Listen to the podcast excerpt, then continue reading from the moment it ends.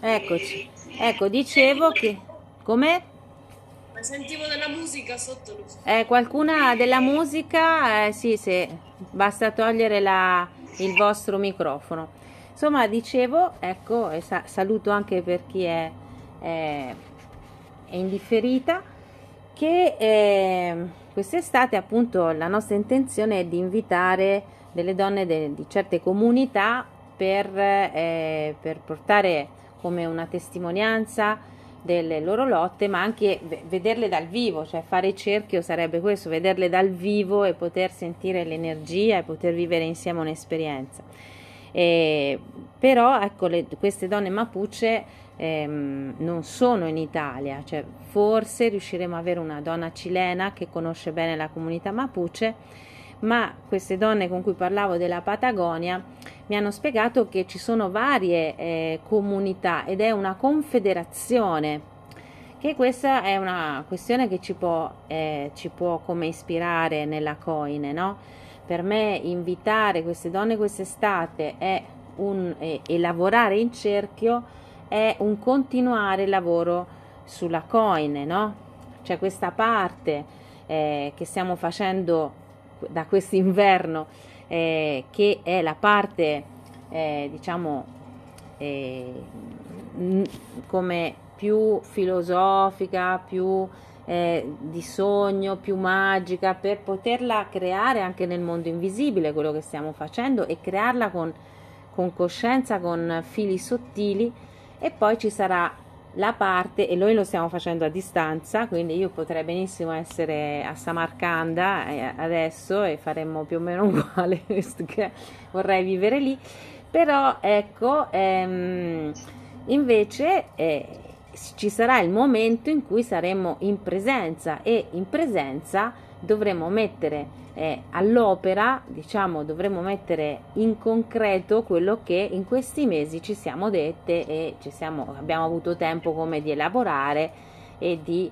eh, raffinare dentro le nostre anime. E quindi queste donne che eh, hanno una grande esperienza alle spalle perché poiché e perché perseguitate sono diventate anche molto resistenti, hanno creato, lei mi diceva che le comunità, i LOF eh, Mapuche, sono proprio dei clan, sono dei clan come noi intendiamo clan e come noi intendiamo tribù, no? delle tribù, delle famiglie che, sono, che si considerano nazioni, ossia una confederazione di eh, nazione mapuche, no? quindi non c'è una, un, una nazione mapuche, un po' come eh, i nativi americani che sono le nazioni, no? nazioni.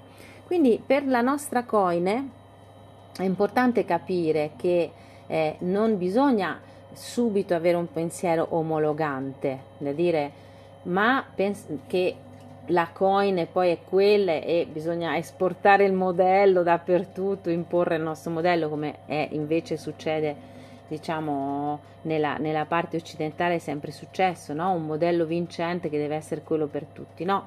Esattamente come ognuna di noi è un universo e, e per quanto abbiamo cose in comune, la nostra fonte è tutta, è per ognuna e per ognuno diversa, e così per le, per le coine, ossia per, le, per queste eh, aggre, aggregazioni, no? chiamiamole così, per queste com- comuni, comunità o, o LOF, non so come, eh, o clan che nasceranno, eh, non c'è un motivo per cui devono essere tutte uguali no? e tutte avere le stesse caratteristiche. Anzi, è ben più importante mantenere come le proprie eh, le, le, proprie qualità, le, proprio, eh, la propria cosmogonia, la pro, le proprie caratteristiche, che la diversità è come la garanzia della verità.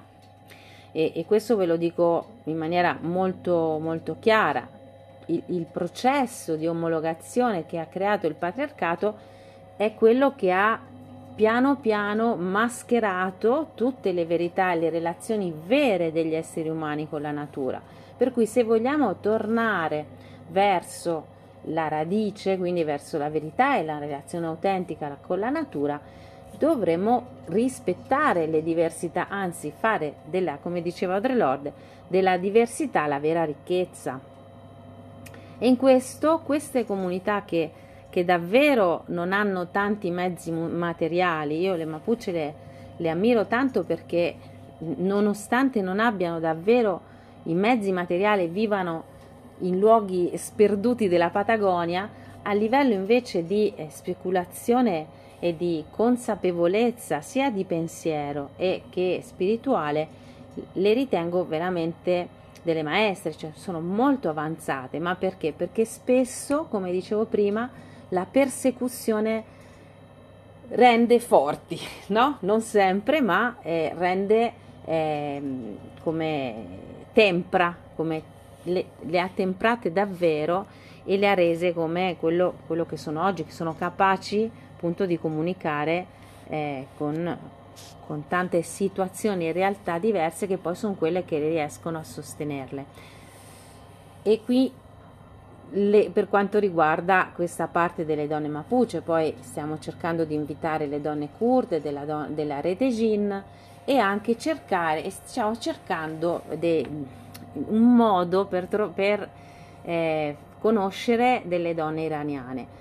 Eh, quindi io già vi faccio appello che se qualcuna eh, ha qualche modalità e, o già ha delle conoscenze di dircelo perché eh, fino adesso ehm, cioè, qui in Italia gesti- sono tutte gestite da organizzazioni molto spesso miste, sono associazioni arci e quindi c'è tutto un lavoro da fare che a livello di io e Paola da sola non riusciamo a starci dietro. Quindi se qualcuna conosce eh, e può mettersi in moto tanto meglio perché sono queste tre situazioni non so se riusciremo tutte e tre per le donne Mapuche abbiamo già pe- pensato appunto a fare a invitare questa donna e a fare una, una diretta indifferita chiamando più Mapuche e sostenendole per, affinché lo possano fare perché devono, come lei mi diceva, viaggiare a piedi per andare a, a una connessione internet, quindi sostenerle anche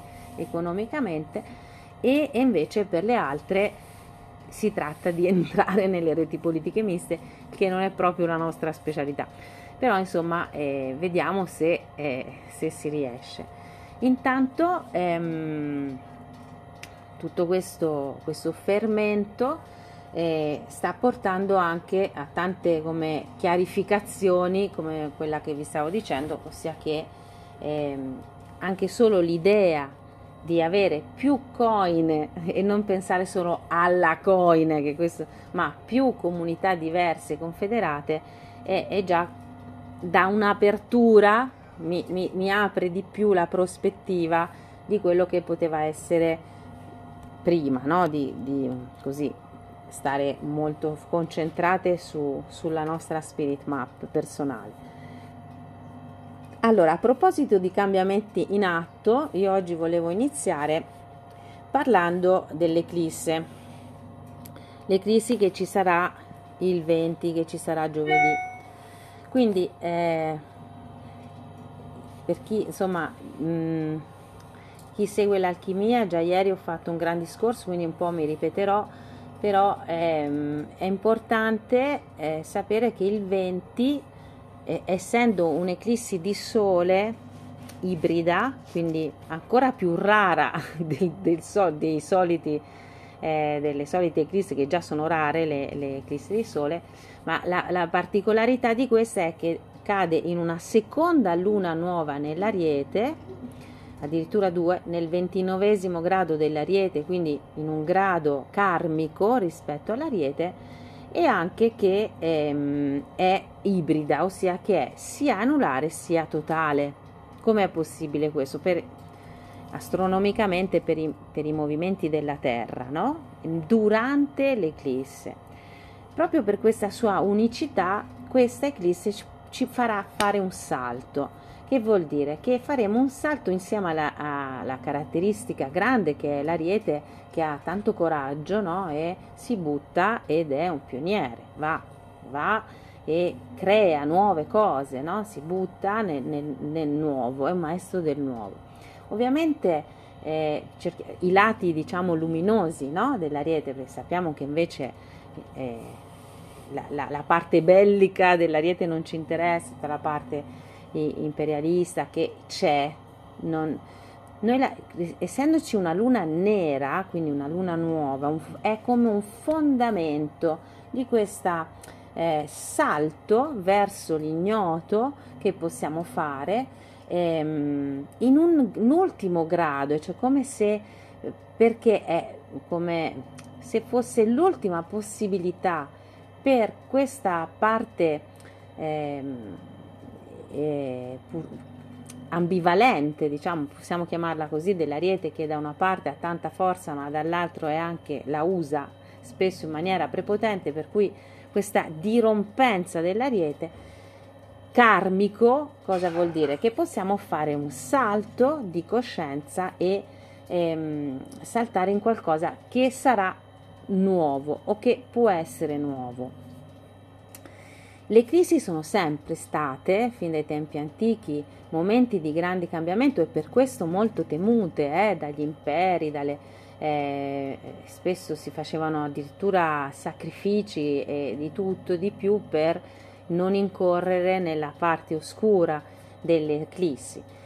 Allora, le, come molti di voi sanno, eh, durante l'eclissi non si deve fare nulla di magico, cioè nulla di spirituale, nulla di magico, bisogna come stare tranquille nella non esporsi e questo non sarà il nostro caso perché tanto l'eclisse di sole sarà alle 3 di notte fino alle 8 di mattina per cui non, non sarà questo il nostro problema, però lo sentiremo comunque fisicamente, cioè il, il portale sarà aperto e sarà un portale multidimensionale in cui salteremo in maniera sottile verso qualcosa che eh, può essere totalmente nuovo o aiuterà, ossia darà una grande spinta, una grande pressione a qualcosa di nuovo che è già in corso nelle nostre vite. Eh. Non è che bisogna pensare vecchio e nuovo eh, punto zero e poi ricomincio, c'è tutto un grado, ok? E questa,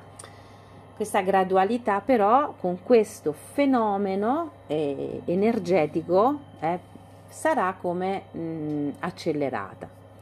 Ecco, chi sarà più accelerata? Chi già ci lavora, ovviamente, non è che possiamo pensare che eh, giovedì mattina chissà, boom, c'è un boom di qualsiasi cosa, no, ma chi ci lavora, chi ci lavora sì che lo può sentire e si sente tanto già, si sente tanto grazie anche al fatto che c'è tutta questa alterazione della frequenza o la risonanza, come si chiama, la frequenza di Schumann, che sta preparando il terreno al cambiamento, ossia eh, profondamente il nostro DNA il nostro DNA si sta trasformando.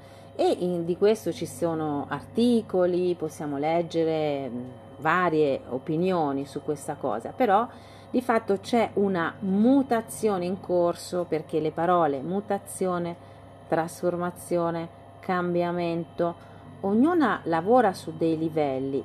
Io stasera ho scelto la parola trasmigrare perché è di tutte le mutazioni e di tutti i cambiamenti, diciamo che è quella che mi sembra più adatta a, a questo nostro cambiare residenza, o, ossia questo spostamento della terra, perché migrare nella, è, è, un termine latino, quindi una parola latina, e voleva solo dire cambiare residenza ai tempi in cui stata era latina, quindi non c'entrava con le immigrazioni, gli immigrati, non c'entrava con quello, c'entrava con lo spostarsi, come spostare la propria casa, no? spostare la propria residenza. Questo però è diventata una parola dotta, cioè una parola colta, per dire che questa migrazione, questo spostamento è andato molto al di là, quindi nel trans c'è un concetto di al di là, quindi è molto andato al di là de, della questione esclusivamente fisica o territoriale. Quindi trasmigrare oggi come oggi è usato come la, eh, l'anima che cambia corpo, ossia si incarna da un corpo a un altro corpo. Quando noi usiamo trasmigrare vuol dire questo, la trasmi- addirittura delle anime, quindi è diventata una parola eh, che usata in termini molto più spirituali e sottili. Ma alla base, quindi, se noi stiamo cambiando di terra, ossia quando abbiamo detto terra di mezzo, se noi stiamo cambiando di terra perché ci stiamo spostando da un, una matrix, no? da, da strutture pesanti della matrix a una terra che vogliamo più leggera e più libera, dobbiamo mettere in conto che questo spostamento di domicilio, di residenza, riguarda anche il nostro corpo perché la prima casa, e credo l'unica casa che ci appartiene, è il corpo. Quindi quando io parlo di trasmigrare è che anche il nostro corpo si trasforma e questo cambiare corpo di un'anima che cambia corpo non vuol dire che noi moriamo e prendiamo un altro corpo in un'altra epoca da un'altra parte, no, semplicemente vuol dire che la nostra anima si evolve e quindi anche il nostro corpo cambia, sarà diverso. O almeno questo è l'auspicio perché eh, a questo poi serve studiare eh, queste cose delle frequenze e delle, e delle implicazioni dell'eclisse, delle implicazioni sottili di certi fenomeni. Serve a comprendere che il nostro corpo sta mutando insieme alla mutazione dimensionale della Terra, che la vogliamo chiamare magnetica, i poli, eh, l'inversione dei poli, ma certo che riguarda anche i poli, ma perché? Perché è sempre noi stiamo sulla Terra grazie al fenomeno dell'elettromagnetismo, certo che riguarda i magneti, come è tutto implicato, il nostro senso dell'orientamento, il nostro stare in piedi dipende dal, dall'elettromagnetismo e dalla gravità. Quindi è chiaro che è tutto uno, d'accordo? Quindi questa frequenza che sta cambiando, che sta aumentando, sta modificando il nostro ipotalamo a proposito di terra e di corpo. Quindi l'ipotalamo è settato il nostro ipotalamo su una frequenza e questa è la frequenza appunto chiamata frequenza di Schumann e ovviamente per risonanza come un diapason che suona una frequenza e subito l'altro suona la stessa frequenza anche il nostro ipotalamo la prima reazione che ha quando cambia la frequenza è aumentare la frequenza mm? quello che succede poi nei nostri corpi poi è, è, molto diverso, come dicevo prima, la ricchezza delle diversità. Se c'è un corpo molto addormentato, starà male, starà male perché avrà vomito, nausea, perché la frequenza si alza, è come se io vado in giostra. Uh, no? Chi invece ha molto lavoro interiore, chi sta sanando e quindi è come se fosse in convalescenza, che farà? Dorme. Ok? È, è normale che dorma, è normale che abbia tanto sonno perché si sta curando, perché sta in convalescenza. Capite? C'è un processo di guarigione profondo e quindi sta guarendo e ha bisogno di dormire. Mm?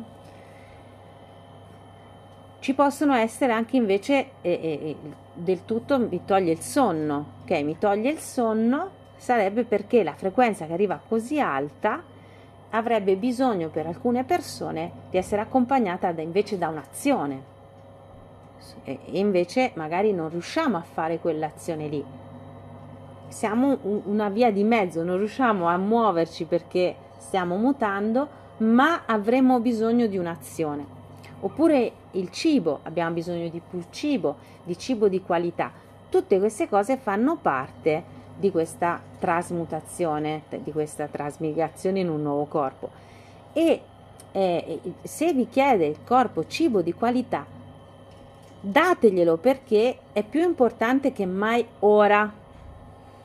Ok, in questa fase, qua, proprio in questi giorni, Invece durante l'eclisse, diciamo che quella notte lì, noi durante penso che tutti più o meno dormiamo, però e diciamo magari il mercoledì, quindi domani, dal domani sera al giovedì più o meno pomeriggio, che è subito perché sono eventi cosmici, per cui non è che l'energia va con l'orologio, siamo d'accordo su questo, è molto più, in, diciamo, molto più vasta.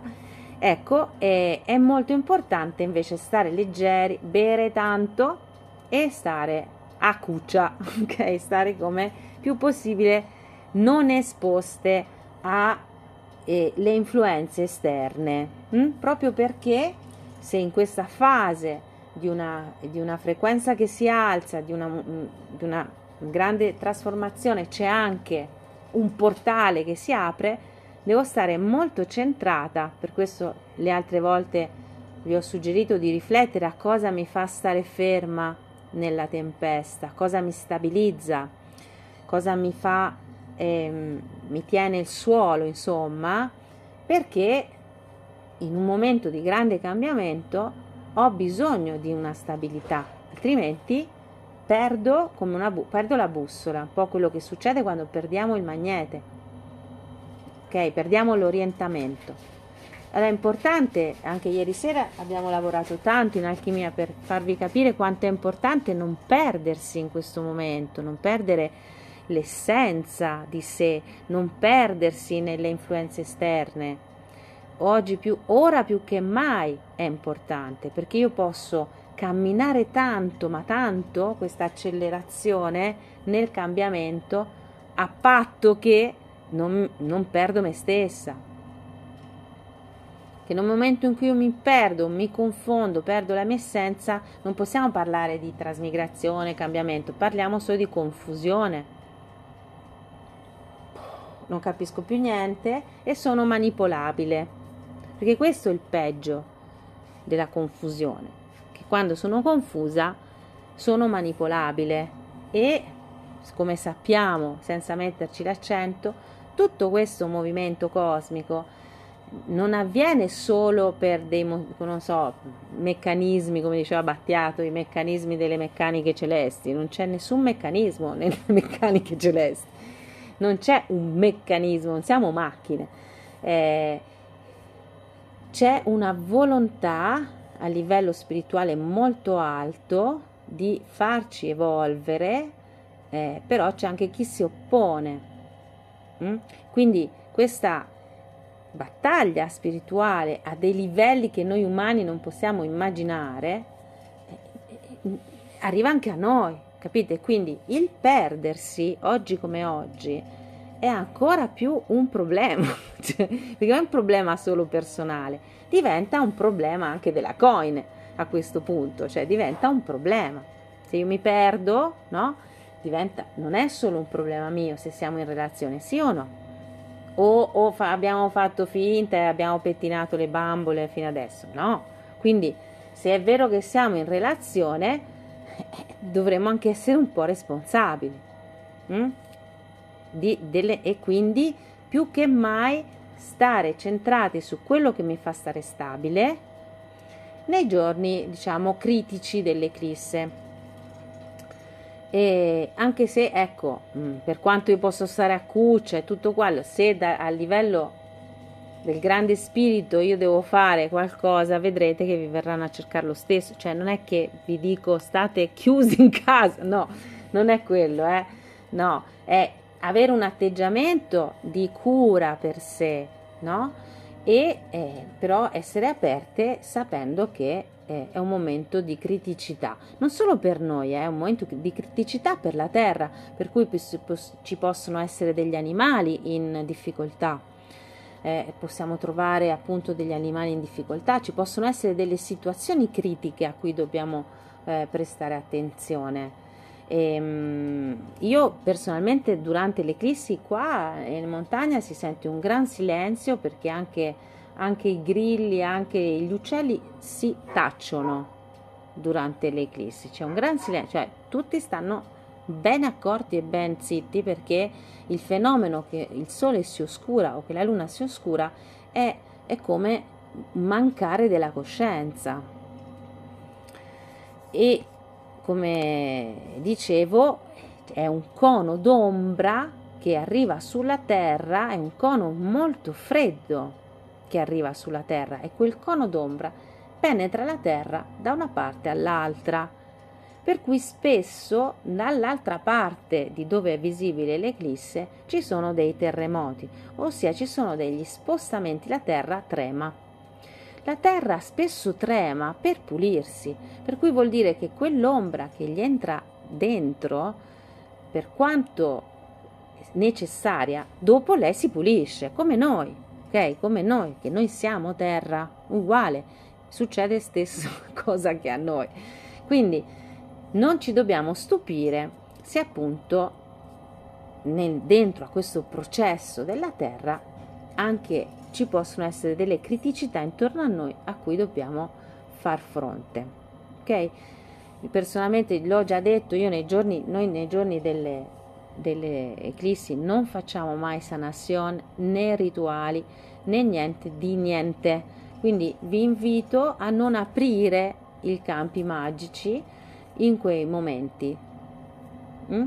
Quindi diciamo che stavolta va bene, ma io lo dico, va bene perché è la notte, quindi diciamo che può andare bene, siamo meno tentate, ma eh, lo dico anche per la prossima volta che invece ci sarà la, l'eclisse nella luna piena di maggio e invece sarà proprio la luna piena, quindi una bellissima notte che sarà anche visibile, quindi questo discorso vale anche per quella. Mm?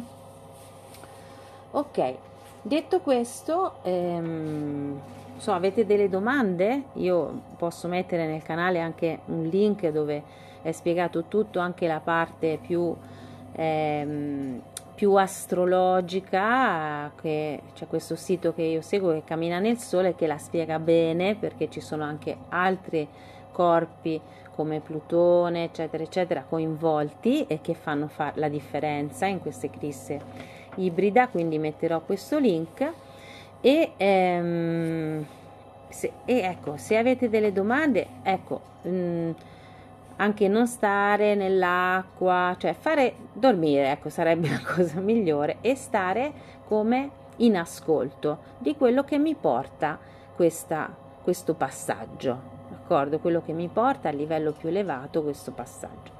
Ovviamente i giorni dopo l'eclisse sono anche da osservare per, e mm, due o tre giorni dopo, diciamo giovedì, venerdì sono i giorni più critici e poi dopo riprenderà eh, ovviamente la terra riprende la sua normale, normale energia.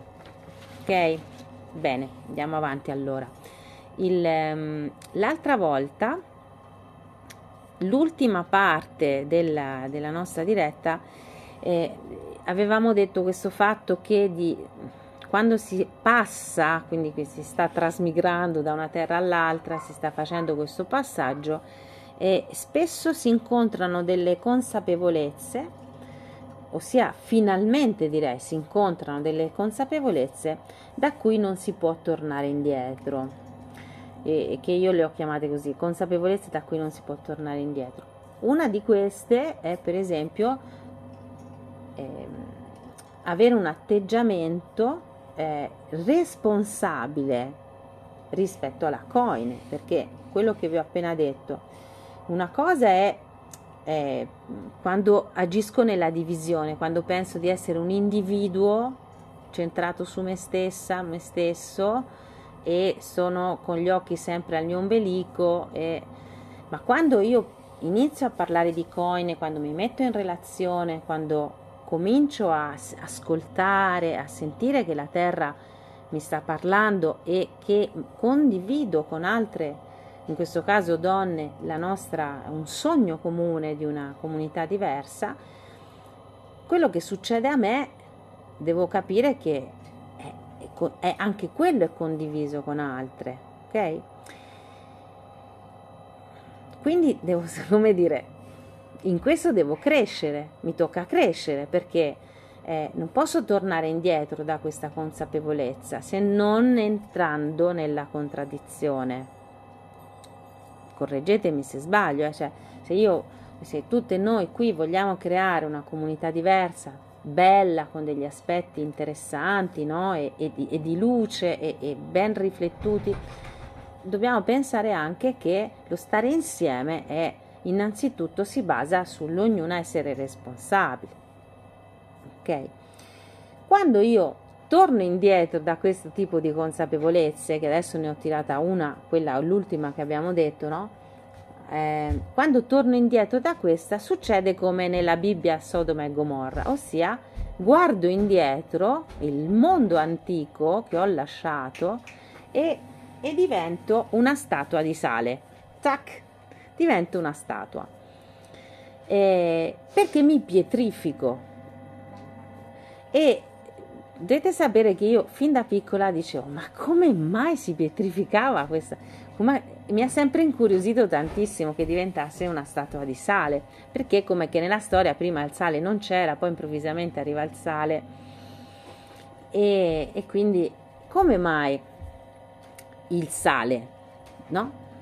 E di fatto questa storia che, che leggiamo della Bibbia è come un monito, no? Un monito che io anche se fuggo e, e fuggo all'ultimo minuto dalla Matrix e, e fuggo perché corro, no, no, no, qualcuno mi ha avvertito che devo andare assolutamente via dalla Matrix perché sta crollando tutto e quindi queste sono come delle parti di noi spesso, no? Ecco, c'è un'altra parte che rimpiange, c'è un'altra parte che gli piacerebbe tornare a quello di prima perché magari c'è una comodità che prima non c'era, eh, oppure che prima c'era una non c'è, e guarda indietro, ok? Guarda indietro e vede la distruzione e la distruzione la pietrifica, ok? È la, è la parte della distruzione che ci pietrifica. Hm? Questo è, è per farvi capire che se nel percorso noi torniamo indietro o guardiamo indietro, ehm, ci bloccheremo. Ok, io l'ho visto tante volte.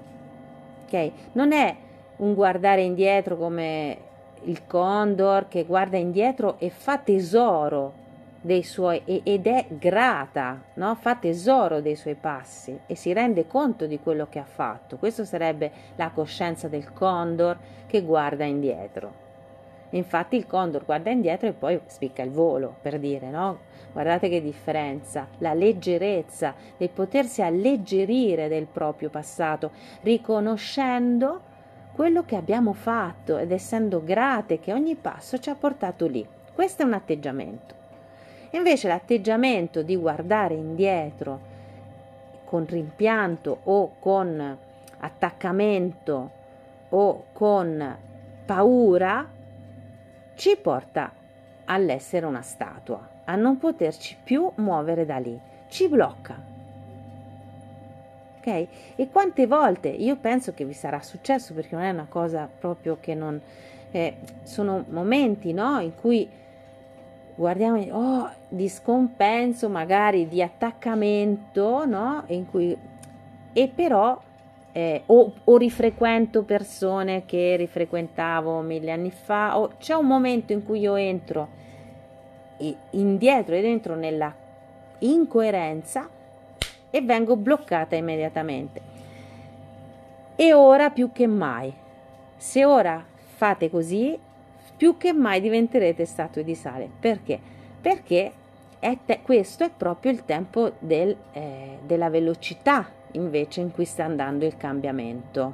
Capito? Più è veloce e più c'è il rischio che cadiamo in questo tipo di atteggiamento, ossia di guardare al passato con attaccamento invece che con ti libero e mi libero. Va bene? E dire basta, basta, non posso assolutamente tornare indietro dalle mie consapevolezze. Mm? Ricordate che le consapevolezze è quello che vi ho appena detto, non sono consapevolezze comode o insight di, eh, di guru spirituali e, e wow quanto sono figa, no, sono consapevolezze scomode, sono consapevolezze antipatiche, diciamo, no? Dico, cavolo, adesso non solo mi tocca pensare a me, ma adesso anche alla coin.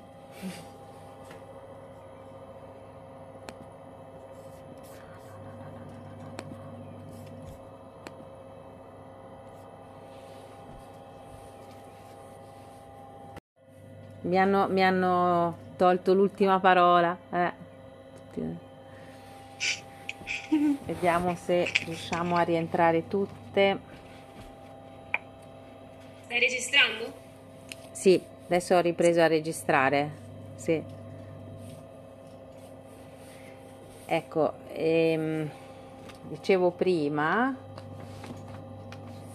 dicevo prima che appunto è scomodo pensare che siamo responsabili per noi stessi, ma adesso se entriamo nella, in una comunità, almeno, come, almeno me, la, me, l'ha fatta sentire un pochino parlando con, la, con questa donna Mapuche poco fa, eh, di quanto invece poi c'è una, un insieme che devo sempre considerare, eh, che, non, che, non, sono poi, che la, la coin non è qualcosa che mi sostiene, ma che io sostengo anche.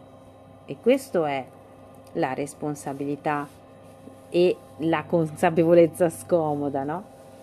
Bene, detto questo, ehm, c'è, mh, mm, come dire, molta... Eh, in, in, questo trasmigrare c'è anche tanta... Ehm, tanta, tante difficoltà che sono date dal fatto che ogni giorno assistiamo a queste due umanità, eh, du, due parti dell'umanità, una che continua a insistere e a perpetrare gli stessi errori di prima, quindi a, non solo a, a, stare nella matrix, ma a proporre una matrix sempre più feroce e senza eh, mezzi termini terricida e ecocida e dall'altra tutte le altre persone che invece eh, eh, ce la mettono tutta e, e sono disposte veramente a molto più di prima per salvare una vita, per salvare i semi, per salvare le piante, per salvare gli alberi, molto molto più di prima, capite? Quindi questa eh, separazione, diciamo, delle due umanità è sempre più difficile mh? Mm? e in questo eh, è per questo che noi cerchiamo la coin perché eh, è, tanto, è tanto dura assistere ogni giorno a queste due facce dell'umanità. E io oggi sono anche molto e molto moltissimo triste per il fatto che ehm, l'orsa del Trentino è stata catturata e devo dire che ci ho anche creduto, ho anche creduto che poteva essere salvata, nel senso che ho visto che c'era una grande mobilizzazione di persone che eh, non è neanche sensibilità, perché se l'altra è, pure, è pura follia, non è neanche sensibilità, una persona media capisce che questo atto è, è pura follia di prenderla, no? E, ehm, però è una realtà, l'hanno presa, quindi è, è sempre più estremo questo bivio, capito? È sempre più estremo e anche questa è una consapevolezza da cui non, st- non possiamo tornare indietro, che questa parte dell'umanità non si ferma di fronte a niente perché, come vi dicevo prima, le, questa battaglia che c'è nell'aldilà, nel tras, ok? Nell'aldilà, utilizza tutto per farci entrare più possibile nelle gabbie e nel lato oscuro che anche no? utilizza tutto anche, anche questi mh, eventi simbolici no? perché de, di questo evento io reputo che la, la parte simbolica più importante e l'attenzione mediatica che è stata data è proprio come dire per far più male possibile a più persone possibile. Ok? Quindi questo è importante perché le, è stata data un'attenzione mediatica a qualcosa che prima veniva fatto, come si dice in Toscana, alla zitta, cioè veniva fatto in silenzio nessuno sapeva niente. Invece ora gli è stata data un'attenzione mediatica incredibile perché come si colpisce ok si colpisce proprio la parte che invece si vuole liberare dal terricidio dalla follia dall'ecocidio eccetera ok quindi anche qui siamo consapevoli di quanto eh, del momento che stiamo attraversando di, dei valori de, rispetto alla madre terra che vogliamo cambiare hm? perché adesso siamo all'estremo opposto e, ehm, pensate che ehm, tutte le notizie sono gestite sempre con uno scopo eh, eh, di, come dire, di colpire un certo un bersaglio. Per questo che eh, personalmente ehm, in questi casi l'importante è unirci, per esempio unirci, unire le intenzioni come custodi della terra, come eh, persone che hanno reiki, come persone di guarigione, per poter mandare più possibile luce sia all'animale ma anche alle persone e al bosco intorno, in modo che la situazione non, è, non sia così scontato che vada e come appunto le forze oscure vogliono che vada per colpirci, capite? Usando un esempio, usando perché l'orso è un animale totemico molto importante nello sciamanesimo. L'orsa era la costellazione in cui è comparsa la stella cometa. Quindi sono tutti simboli che stanno usando ok? Mm, perché di, di, distruzioni nel mondo animale le fanno di ogni, ogni giorno, non è che lo dicono. Mi seguite? Capite la, la differenza? Quindi questa orsa, che, l'orsa maggiore con i cuccioli, è tanto simbolica, è un attacco anche alla parte della madre, del femminile, quindi mm, colpisce tanto, no? E allora bisogna stare attenti, bisogna come schivare questa parte oscura che vuole distruggere e mandare tanta luce a quella prigione in cui ora è e mandare luce anche al bosco e ai cuccioli, cercare no, di utilizzare tutta la nostra responsabilità come persone appunto custodi della terra o che vogliono migrare nella nuova terra affinché questa storia eh, prenda un'altra piega, mh? Mm? perché la posta in gioco è molto alta a livello simbolico. Capite? Per quello che è stata scelta, purtroppo. E questo è davvero una parte molto difficile oggi, insieme a quella dell'eclissi, quindi teniamo, teniamo duro, no? Ecco, ehm, allora, la nostra coin io vedo che sta crescendo la cosa buona, la bella notizia che sta crescendo perché vedo che nel mondo invisibile come che eh, si sta come eh, attivando una, una, una, rete di luce. Lo vedo perché è, è più semplice eh, utilizzare i saluti alternativi. Ci, ci accorgiamo di più quando stiamo dicendo ciao varie volte escono più temi sulla libertà di quelli che uscivano prima, eh, insomma stiamo come diventando più reattive no? eh, a certe cose. Questo vuol dire che le nostre spirit map stanno lavorando, stanno lavorando tanto nel mondo invisibile e si stanno collegando tra di loro. Anche le parole che avete messo stanno lavorando. Penso che è interessante se ve ne accorgete anche a livello di parole cosa sono cambiate, come co- come hanno agito nel vostro mondo di mezzo queste parole che avete usato. Eh?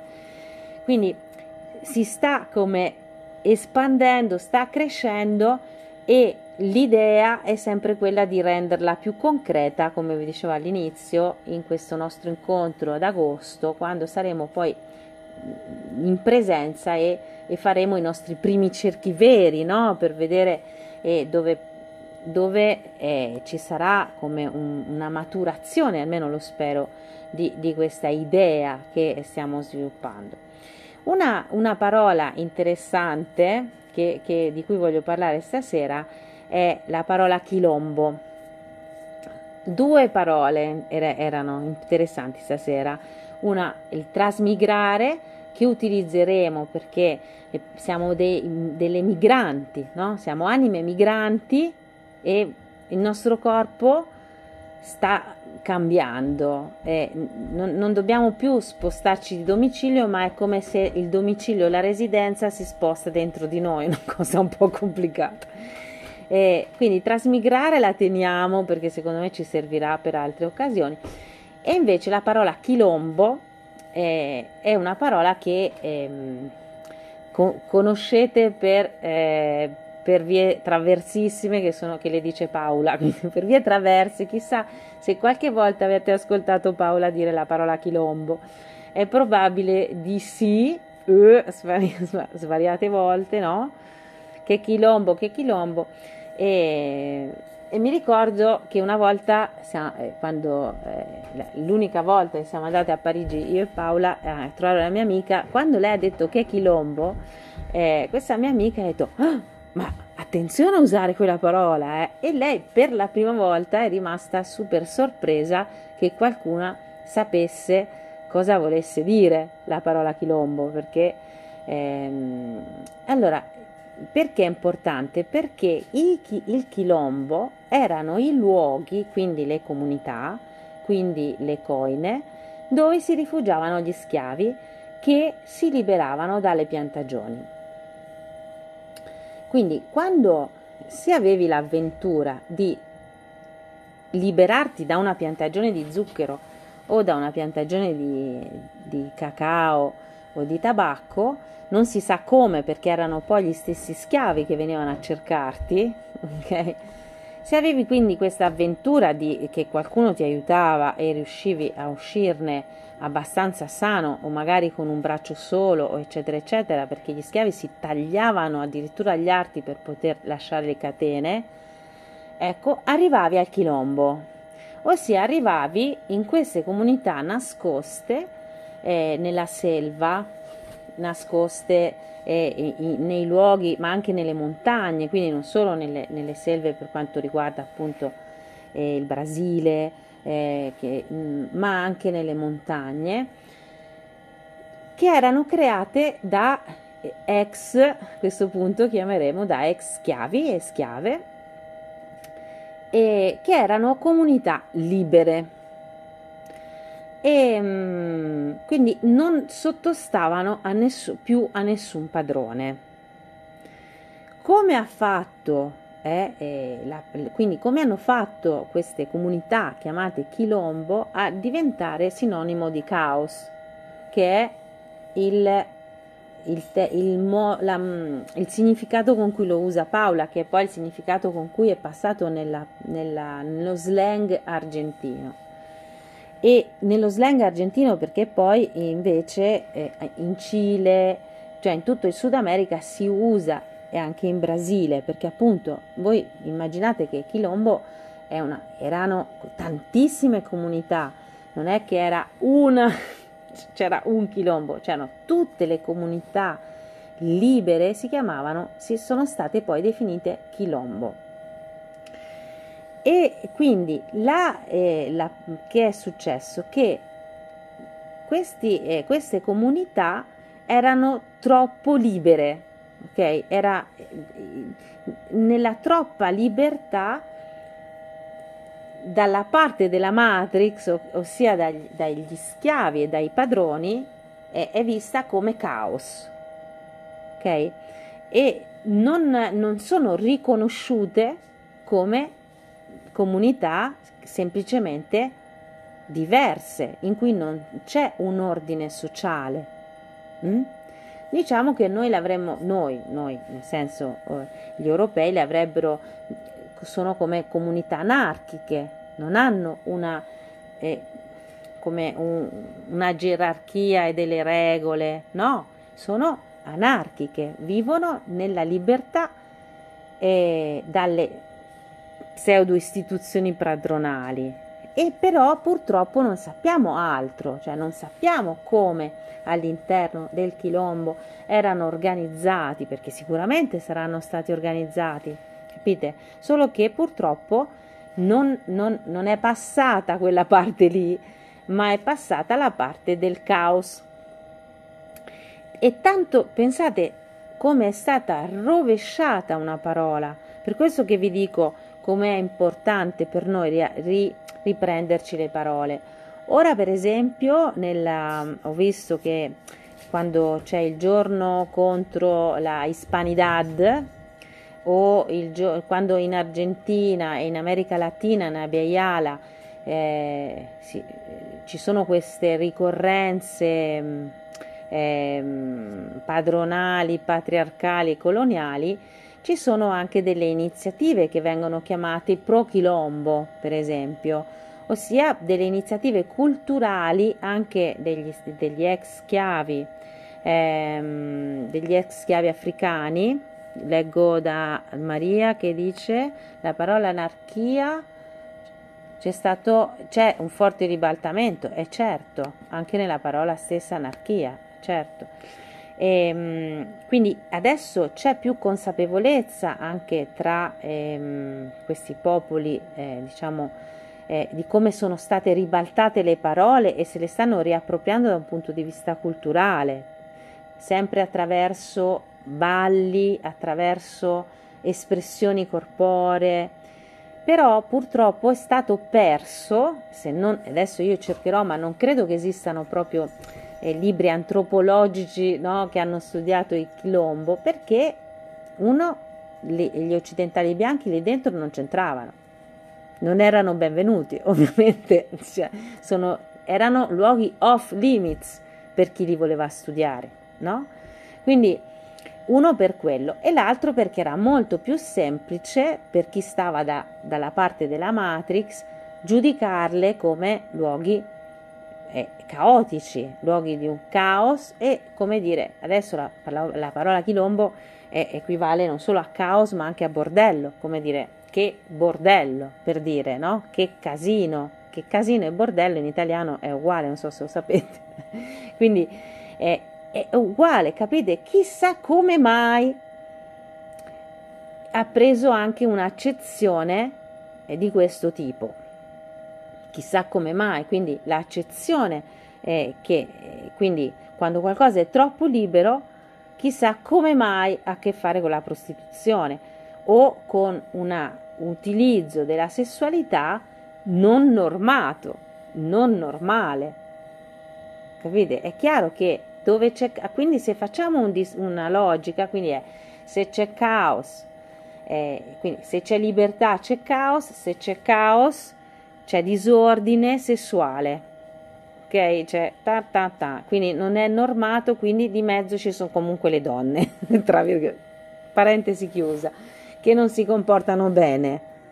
Ok, quindi alla fine gira e rigira il chilombo che poteva essere, probabilmente lo sarà stato un esperimento di libertà, eh, che tra l'altro è durato, non è che è, dur- è, durato finché non sono stati uno a uno smantellati ehm, e anche prodotto sicuramente qualcosa a livello culturale, se no non sarebbe rimasta la parola, ehm, poi è stato ribaltato, il suo significato è stato ribaltato e ancora oggi in tutta l'Argentina utilizzato a diario, come si dice costantemente, in una maniera storpiata, in una maniera razzista che si chiama, ok? In una maniera che ogni volta è, è, è come al contrario, ok? Quindi Pensate quanto è potente per il mainstream, per il potere, no? eh, cambiare il significato delle parole e usartele contro le tue stesse parole. Mm? Quindi per questo che per quanto pedante, per quanto noioso il nostro eh, come mh, mm, stare a, a, a cambiare le parole, a stare attenti alle parole che usiamo, è fondamentale per il risveglio e anche per comunicare in un modo corretto. Se poi eh, siamo in grado di spiegare perché vogliamo usare delle parole diverse, ancora meglio, però intanto a noi ci serve per decostruirle nella nostra mente e quindi nel nostro pensiero. D'accordo? Quindi avere un pensiero libero. Cosa si portavano dietro questi schiavi nel Chilombo? Eh, si portavano tutte le loro catene, tutto il loro dolore, ma noi non possiamo sapere se lì ci sarà stato un modo di trasformare, come adesso per noi, trasformare poi magari chi veniva al mondo nel Chilombo poteva essere più libero.